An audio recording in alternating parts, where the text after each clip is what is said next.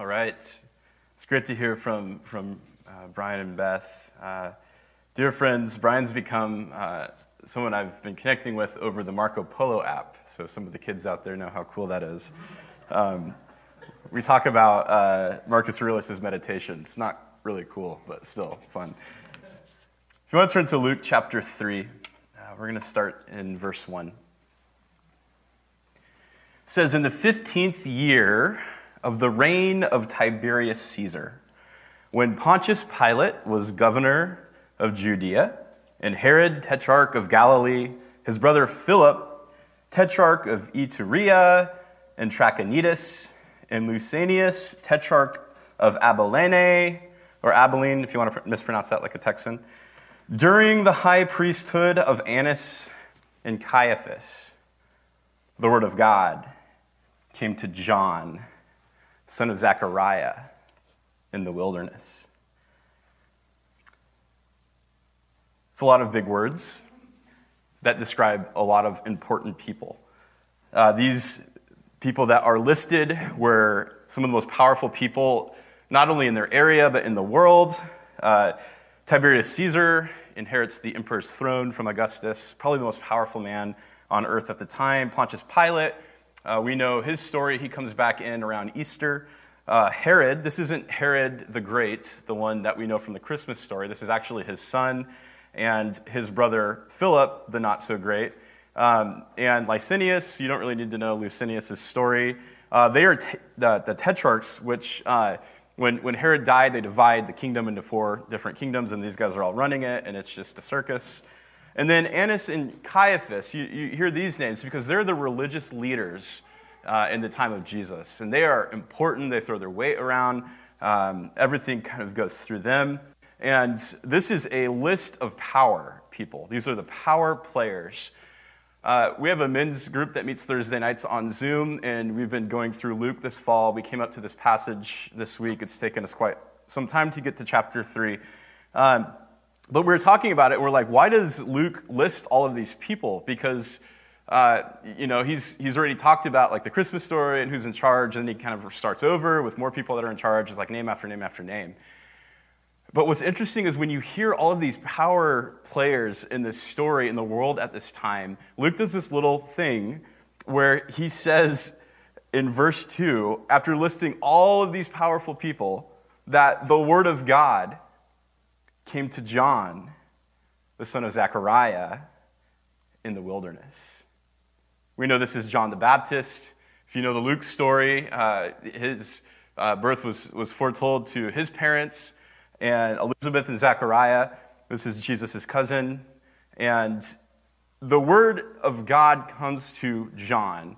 It doesn't go to these power players. It doesn't go to, to Tiberius Caesar or Pontius Pilate or Herod. It doesn't even go to Caiaphas and, and the priests that, are, that should be having the word of God. It bypasses all of them and it comes to John in the wilderness. There's something about how God works and when Jesus comes onto the scene and how God's communicating. I don't know if he tried to go to those other people and they weren't available or what, but the word comes to an unexpected person in an unexpected place that the Messiah is on the move. Unexpected person gets this message in this unexpected place the desert, the wilderness, the wasteland, not probably somewhere that you would expect, like a temple or church, out in the wilderness this Christmas story, the Advent season, uh, it requires this uh, certain element of waiting and anticipating and having a heightened sensitivity to what God is doing. And when we think about the year that we have just gone through, with all of the hard things that have happened, it's possible that things are being maybe stripped away from us. Uh, we're being disoriented. Uh, we've gone through painful experiences so that uh, God is, is about to do something in our lives, in our community, in our church. Maybe there's a, a, a, new openness of, of returning to Him with a sensitivity to receive what He has. Advent requires a, a, a waiting anticipation for God to arrive. And in this story, it comes to John, who's out in the wilderness, waiting to hear from God. Verse 3 goes on to tell us what that word is. John uh, gets ready to speak. It says, He went to all the country around Jordan, preaching a baptism of repentance for the forgiveness of sins. And then, as it is written in the book of the words of Isaiah the prophet, he, he quotes this verse. He says, A voice of one calling in the wilderness, prepare the way of the Lord, make straight paths for him. Every valley will be filled in, and every mountain and hill made low. The crooked roads shall become straight, and rough ways smooth. And all people will see God's salvation. So John receives this word from God, and he starts to proclaim it, and he starts to proclaim this message that he actually draws from Scripture, draws from the Old Testament. Um, and you might read that and you think that's nice. He's quoting Scripture. Uh, you know, give them a sticker for a Sunday school chart. I don't like, it's just easy to think like, oh, they're always quoting scripture. But there's something I think unique about this certain scripture. And not just because it's an Old Testament prophet that is, that is, you know, anticipating the Messiah, but there's something that happens in Isaiah 40. Isaiah 40 is a unique place for him to start with this proclamation. Because the book of Isaiah, this Old Testament prophet, one of the major prophets, uh, if, you, if you know the structure of Isaiah, there's really three sections of it. And the first section, chapters 1 through 39, has a certain message uh, that meets the people who are God's people who are about to be conquered and pulled into exile into Babylon. And there's all sorts of blame, there's all sorts of pointing fingers and anger at God. Uh, there's questions about like why would God allow this to happen? Uh, there's this sense of defeat and bitterness and abandonment, and they're just weary. And, and then the tone changes in Isaiah 40. Some would say it's almost like a new book. We, are not sure if it, hundreds of years had passed, but it seems like they're, all of a sudden they're looking forward to the future again. And Isaiah starts to have this message of hope in the midst of the weariness of, of what the people of God are going through.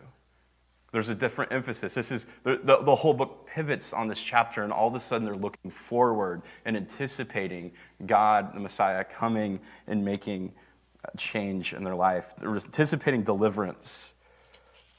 And when, I, when John decides to quote Isaiah, he starts in Isaiah 40.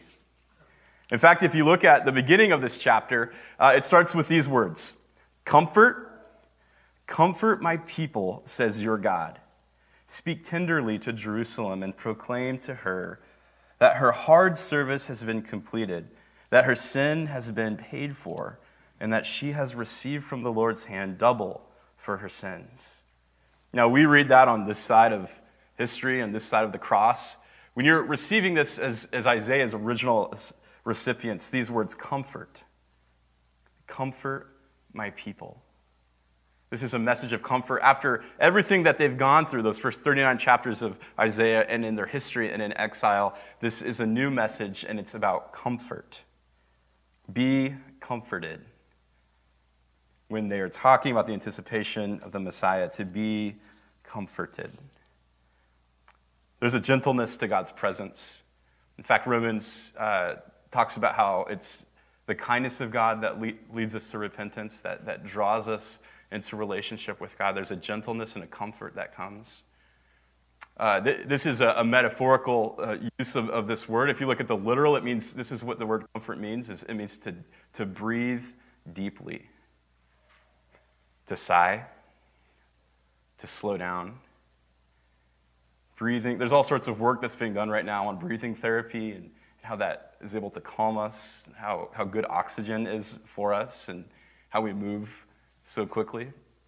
We uh, found out our son, uh, Micah, has had to have some dental work done. Uh, we didn't realize this, but like I guess like the way his mouth and his throat formed, um, he had to have like dental work to open it up because he like wasn't getting enough oxygen to the brain, which is you know going to be the source of a lot of teasing and jokes as he gets older. Um, but, but had this work done to open up his throat so he could breathe more, so he could get more air, more oxygen. He was, he was antsy. He was always like, could it be patient? And and what we found out is there's a breathing therapy that actually allows him to slow down, to not be anxious. Breathing is something that is comforting. And this message is for God's people comfort, breathe, take a deep breath, slow down. In the midst of everything that's happened this year for 2020, I don't know how much of us have just been able to stop and to breathe deeply. And to breathe, uh, breathe in knowing that this is God's presence that is with us. Maybe today you just need to stop and breathe. Intentional breathing. I don't know what you want to call it. For you counselors out there, don't yell at me. Be comforted. Breathe deep. And here's why there's, there's three promises of, of what the Messiah is going to do in this passage. Be comforted.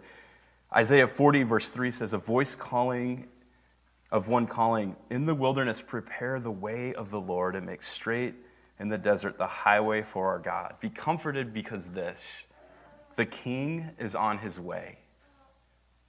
The king is on his way. God is on his move. Prepare for it. God's about to do something. He's about to, to, to intervene. He's about to work. The king is on the way. There's hope for the future. What is ahead of us is better than what lies behind us. What our present moment is isn't, isn't the future. What our present moment is is just uh, temporary. Something is happening. God is on his way. Prepare for the Messiah. Advent is this holy anticipation of God's incarnation. Emmanuel, God with us. There's an old pastor named Dietrich Bonhoeffer that I quote all the time. I think he lives in a fascinating time in history during World War II. As Hitler and the Nazis were rising to power, he was trying to figure out how to pastor the church, and um, there's all sorts of situational ethics that, that come into to play. Eventually, what happens is he ends up getting arrested for his beliefs and for his criticism of Hitler. He gets thrown into prison.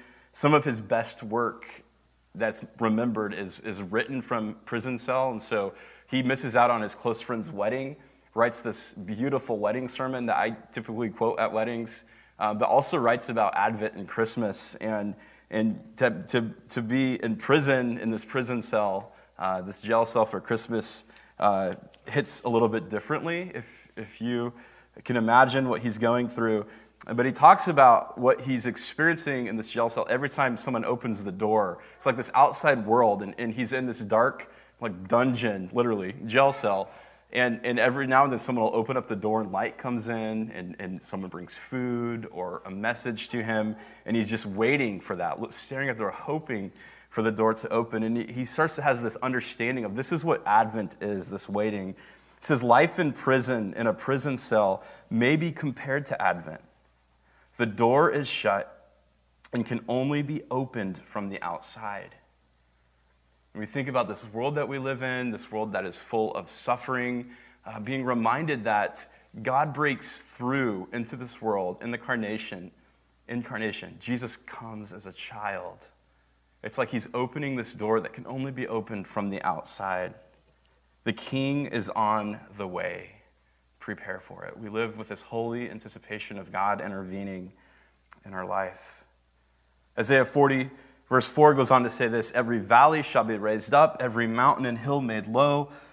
The rough ground shall become level, and the rugged places plain. Uh, you hear that and you're like, well, that's interesting that that's a description of what God's going to do, because that sounds boring. Like, I love the mountains, I love the valleys. We live in the valley. We live, like, why are you going to flatten that? Uh, I got to go to Japan about 10 years ago. My sister was living there as a missionary. They were doing this fascinating thing. It was so overpopulated that they were tearing down mountains and building islands out of the mountains. So then people could live where the mountains were and live on the islands. In fact, the airport in Osaka was a man made island and it was literally like sinking. They were like trying to figure out what to do about it. I guess, I don't know what, maybe it sunk. I don't know what they did about it. But this airport was sinking and, and they were like leveling, they're trying to create more land for people to live, making the island uh, more livable. I don't think that's what's going on here. But there's this interesting language that's being used, and I think what's happening is this is the language of metaphor. That there's this spiritual topography that's changing, an upheaval that resets this new landscape that comes with, with the Messiah. And in Isaiah, they're anticipating that, that what we see, what we look out and what we see, all of this is shifting, all of this is going to change. God's on the move. There's things that are, are happening and changing we see that in the life of Jesus. It's like they're saying that the lifting and the lowering and the leveling and the smoothing are necessary for the kingdom of God. In the work of Jesus, you see this, this type of stuff happening. Jesus is healing the sick, he's feeding the hungry, he's meeting the poor, he's bringing sight for the blind, water for the thirsty, the point where the dead are being raised. There's this upheaval that resets this landscape, this spiritual landscape that we are navigating. God will accomplish his purpose, is what this is talking about. The will of God is happening when, when God is with us. This gives mission for the church. The work that Jesus is doing is something that the church takes on, being the hands and feet of Jesus. All of the different acts, whether it's acts of worship, acts of service, acts of mission, is participating in restructuring this landscape. Carl F. Henry says this um, when it comes to Advent and, and Christmas and Jesus coming, when it comes to us looking around at the landscape, it says the early church didn't say, Look what the world is coming to. They said, Look what has come into the world the Messiah, Jesus. This has always been the message that we don't look around and think, oh, what is this world coming to? No, we're a part of this renewal and redemption project. That God is putting things back together, God is bringing about healing, God is inviting us into this story.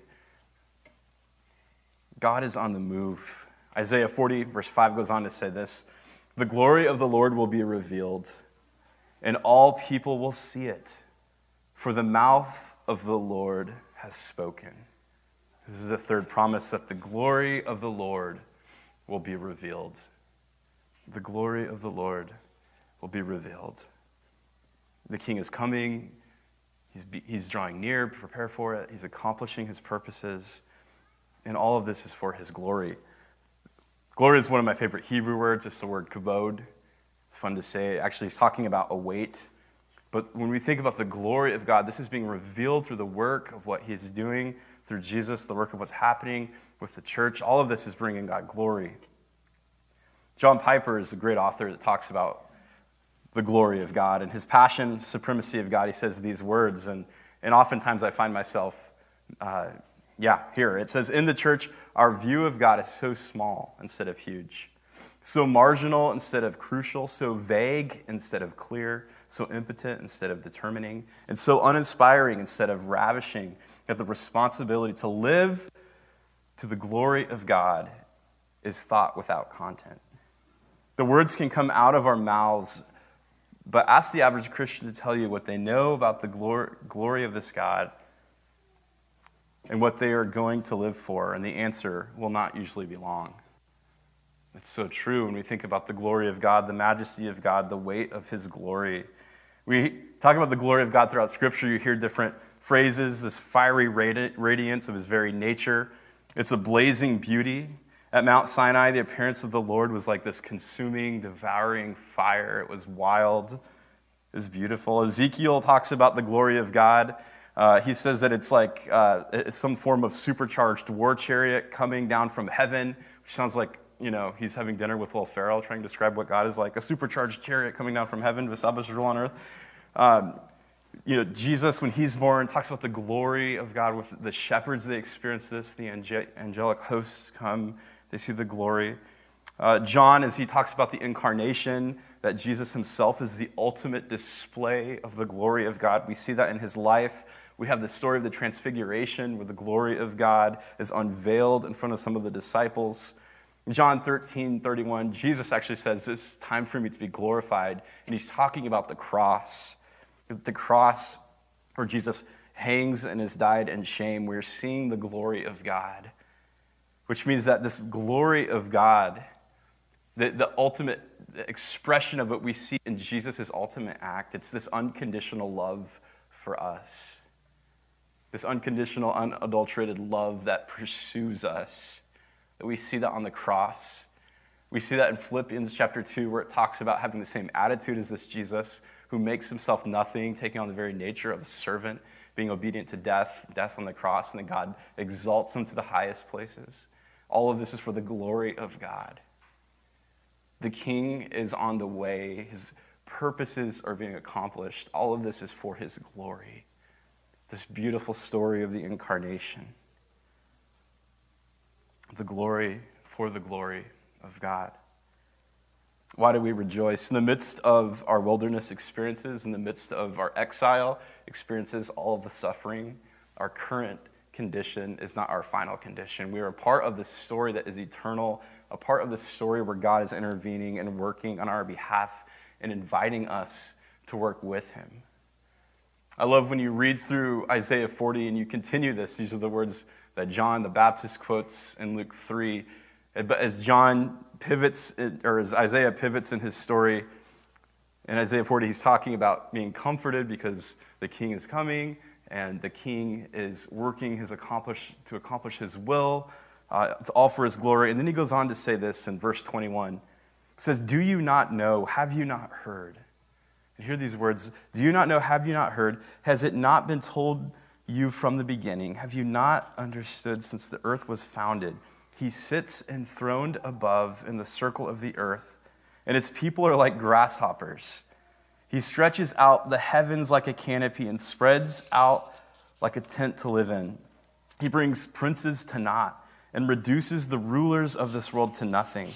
No sooner are they planted, no sooner are they sown, no sooner do they take root in the ground than he blows on them and they wither. And a whirlwind sweeps them away like chaff. To whom will you compare me? Or who is my equal, says the Holy One? Lift up your eyes and look to the heavens. Who created all these? He who brings out the starry host one by one, who calls forth each of them by name, because of his great power and mighty strength, not one of them is missing. So why do you complain, Jacob? Why do you say, Israel, no way, my way is hidden from the Lord, my cause is disregarded by my God? Do you not know? Have you not heard? The Lord is the everlasting God, the creator of the ends of the earth. He will not grow tired or weary. In his understanding, no one can fathom. He gives strength to the weary, increases power to the weak. Even youths grow tired and weary, and young men stumble and fall. But those who hope in the Lord will renew their strength. They will soar on wings like eagles. They will run and not grow weary. They will walk and not be faint. I love this passage. What a powerful passage. I like to think that it's a Christmas passage. That those who are weary, that God will renew their strength. The story of Christmas is God coming into the world, into a weary world. Whether it's this time of Isaiah where they've lost everything, they're living in exile, and they're looking forward to the Messiah. The time of Jesus when you have all these powerful and corrupt rulers ruling the land. God is always at work. And in the midst of 2020 and the weariness that we all feel this year, we rejoice not because of our present circumstances, but because God's working in our present circumstances and because of this hope that we have in the future that the King is on the move accomplishing his purposes for his glory. Be comforted by this message of Christmas. Let's pray. Lord, we're so grateful for your love for us. And time and time again, we, we see you intervene in history with people that are suffering, people who are tired and weary people who are hurting, people who have uncertain futures. We know we're a part of this story where you are with us in the midst of all of that, where you are sovereign. We keep celebrating this incarnation where you, you came, and we also look forward to your return. Which allows us to be people of hope. And on this Christmas, Lord, with the, the world as weary as it is, we want to rejoice in our hope in you. That you would renew our strength, that you would meet us today, and that we'd be comforted by these promises. We love you. It's in your name we pray. Amen.